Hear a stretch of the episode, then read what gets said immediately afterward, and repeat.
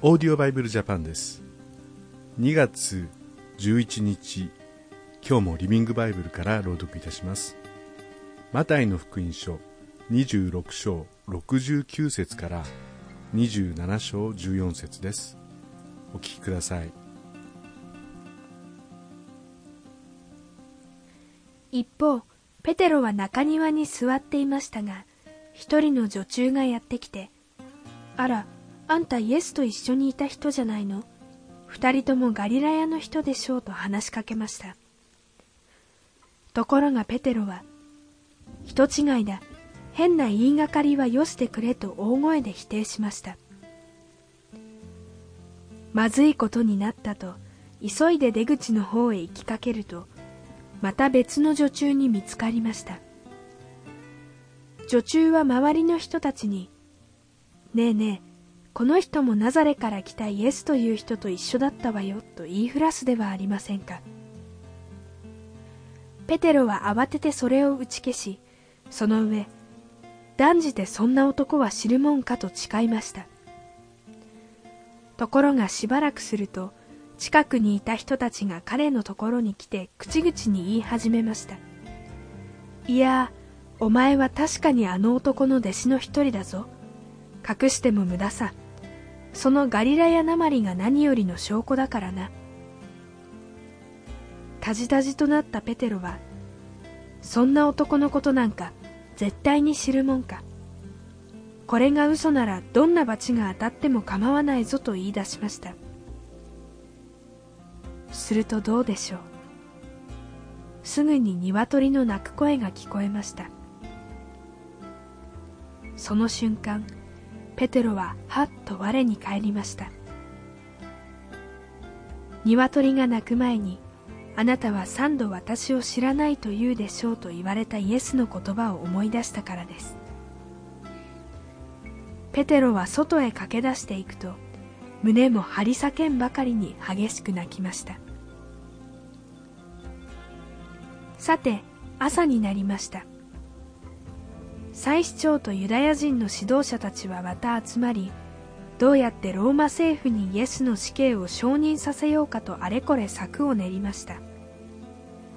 それから縛ったままイエスをローマ総督ピラトに引き渡しました。ところで裏切り者のユダはどうなったでしょう？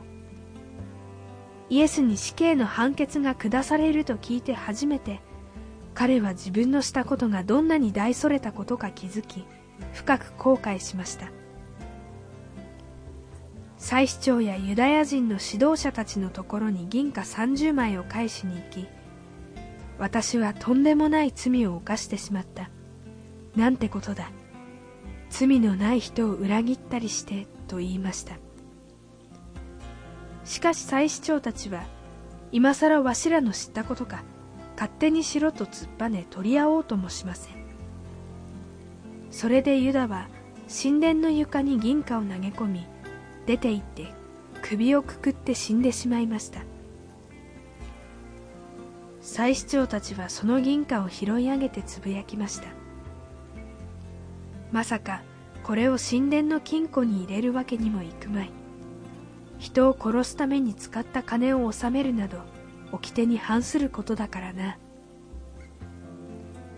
相談の結果そのお金で陶器師が粘土を取っていた畑を買い上げそこをエルサレムで死んだ外国人の墓地とすることに決まりました。そこでこの墓地は今でも血の畑と呼ばれています。